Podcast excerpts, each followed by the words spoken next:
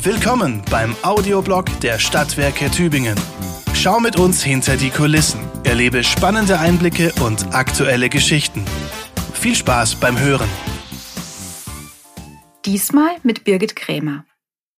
Heute möchte ich einer Frage nachgehen, die abseits aller weltpolitischen und Wettersorgen zu einem Aufregerthema dieses Sommers geworden ist. Oben ohne für alle? Auch im Tübinger Freibad und in Leserbriefspalten wird gerade über eine neue Kleiderordnung diskutiert. Sollten Frauen weiterhin ihre Brüste bedecken? Wie weit geht unsere Toleranz? Vielleicht hilft da ja ein Blick in die recht junge Geschichte der Badekleidung. Da werdet ihr euch wundern und im Übrigen erfahren, was der Bikini mit der Atombombe zu tun hat. Gehört sich das? Bademode im Wandel der Zeit. Dürfen auch Frauen oben ohne baden? Seit Göttingen und Siegen mit ihren Freibädern vorgeprescht sind, ist vielerorts die Debatte entbrannt. Nun fordert auch in Tübingen die Partei Volt, Frauen und nicht-binäre Menschen im Freibad gleich zu behandeln. Mehr Toleranz für alle. Unseren Freibadchef David haben die erregten Leserbriefe überrascht. Ihm ist das Anliegen neu. Im Tübinger Freibad müssen weibliche Brüste außerhalb des FKK-Bereichs noch immer bedeckt werden. Die Badeordnung sieht übliche Badekleidung vor und ist da sehr liberal. Schlabbershorts, Burkini, Neopren, alles erlaubt. Im Juni hat eine repräsentative Umfrage der deutschen Presseagentur gezeigt, die nackte weibliche Brust spaltet.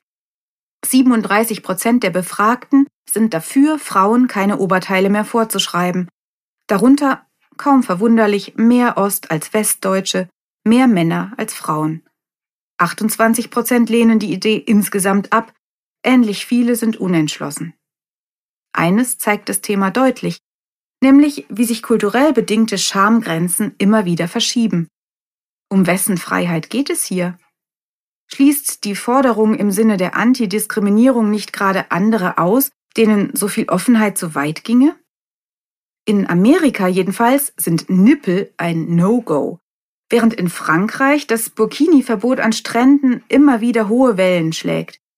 Nackt in die Sauna geht man in beiden Ländern nicht. Während ich eher zu den Schamhaften gehöre, die sich, wenn überhaupt, nur im einteiligen Badeanzug im Freibad sehen lassen, ergibt eine Blitzumfrage in meiner Aquafitness-Gruppe, die nicht mehr ganz so jungen Frauen sehen das überraschend locker und würden sich über befreite Brüste durchaus freuen. Jeder wie er mag und wie er sich wohlfühlt. Man kann ja auch wegsehen. Body Positivity heißt das Schlagwort. Ich finde, da lohnt doch mal wieder ein Blick in die Geschichte. Wie war das eigentlich früher mit der Bademode, als Schicklichkeit noch völlig anders definiert wurde? Um das Jahr 1900 herum hatte sich endgültig herumgesprochen, dass Schwimmen gut für die Volksgesundheit ist. Als 1908 in Tübingen das städtische Freibad im Neckar und 1914 das Ulandbad öffnen, geht es dort aber noch ganz anders zu, als wir das heute gewohnt sind. Knappe Bikinis sind Lichtjahre jenseits aller Vorstellungskraft. Die Kaiserzeit ist, was die Mode angeht, die Epoche der Korsetts, der bodenlangen Röcke und großen Hüte. Dass Frauen überhaupt in der Öffentlichkeit baden dürfen, ist ein neues Phänomen und selbstverständlich nur dann erlaubt, wenn keine Männer zugegen sind. Noch Ende des 19. Jahrhunderts gab es für die Tübingerinnen nur die kleinen Badehäuschen am Neckarufer. Darin stiegen sie vor lüsternen Blicken geschützt, komplett angezogen ins Wasser, in langen Kleidern, schwarzen Strümpfen und Badeschuhen, selbst nackte Füße galten lange Zeit als obszön. Auch in den neuen städtischen Schwimmanstalten, das entnehme ich den Baderegeln, wird auf Sitte und Anstand geachtet. Im Ulandbad gibt es für Männer und Frauen getrennte Badezeiten. Wer keine Badekleidung besitzt, kann für 40 Pfennig züchtige Badewäsche ausleihen. Schon seit der Jahrhundertwende sind die Badekleider der Damen aber kürzer geworden, Badekostüme in vielen Kombinationen kommen auf. Hosen, Jacken mit Schößchen, Blusen mit Gürteln, bisweilen elegant verziert mit Bordüren und Stickereien, dazu Badehüte und Hauben. Die Modefarben Rot, Blau und Weiß lösen das strenge Schwarz ab. Mit Gewichten behängte Reifröcke schützen am Meer vor der Gefahr entblößt zu werden. Und 1908 wird der Badesack modern, ein Gewand mit Gürtelschößchen und Achselverschluss. Die Herren tragen in jener Zeit die berühmten geringelten Badetrikots mit Beinchen und zeigen sich noch selten mit freiem Oberkörper. Vielleicht habt ihr ja auf nostalgischen Postkarten schon einmal Strandbilder dieser Zeit gesehen. An deutschen Nord- und Ostseestränden werden für die Damen die Badehäuschen, Aalkästen genannt, mit Pferdekarren ins Wasser gezogen. Und am Strand flanieren sie dann in langen Gewändern, ausgestattet mit Hüten und Schirmen, um die vornehme Blässe zu erhalten.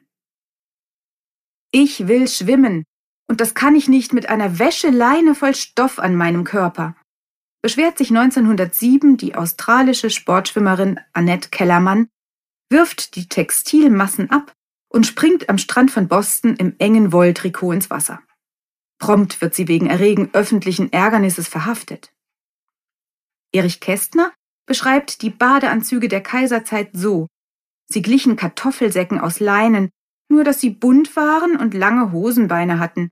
Und statt anliegender Badehauben trug die Damenwelt aufgeplusterte Kochmützen aus rotem Gummi. Es war ein Anblick zum Stein erweichen. Doch die Tage der umständlichen Badekostüme sind gezählt. Um 1914 befreit Coco Chanel die Damenwelt vom Korsett und entwirft für die Trendbäder der Normandie Bademode aus elastischem Material.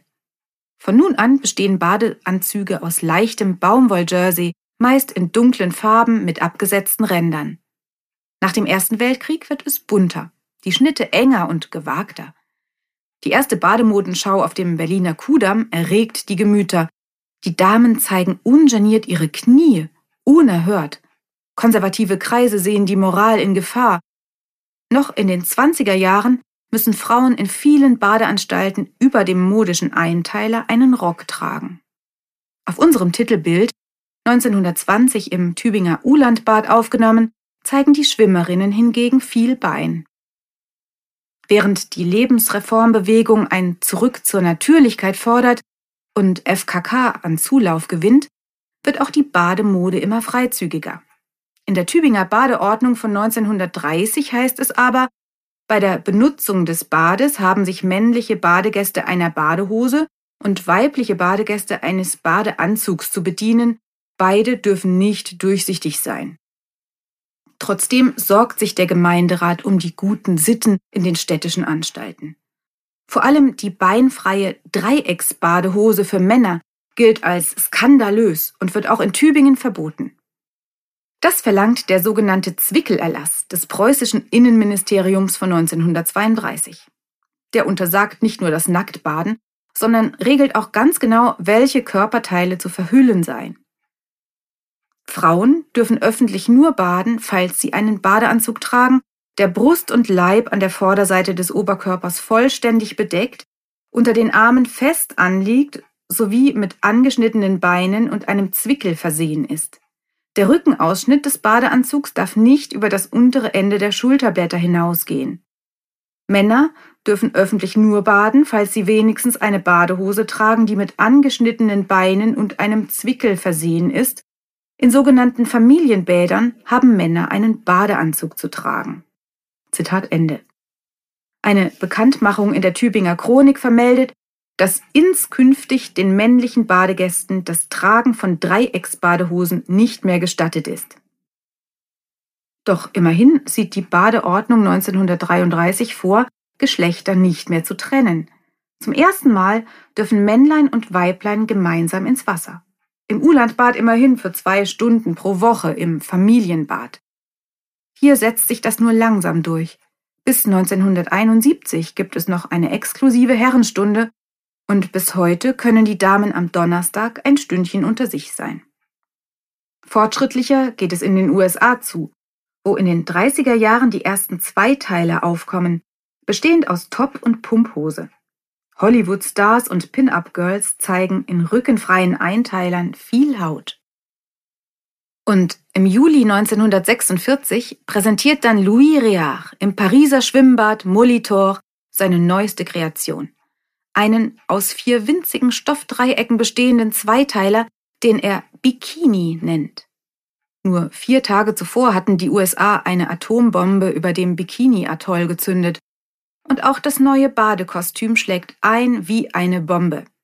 Präsentiert wird das freizügige Outfit, huch, man sieht ja den Nabel, von einer Striptease-Tänzerin, da sich alle anderen Mannequins geweigert hatten.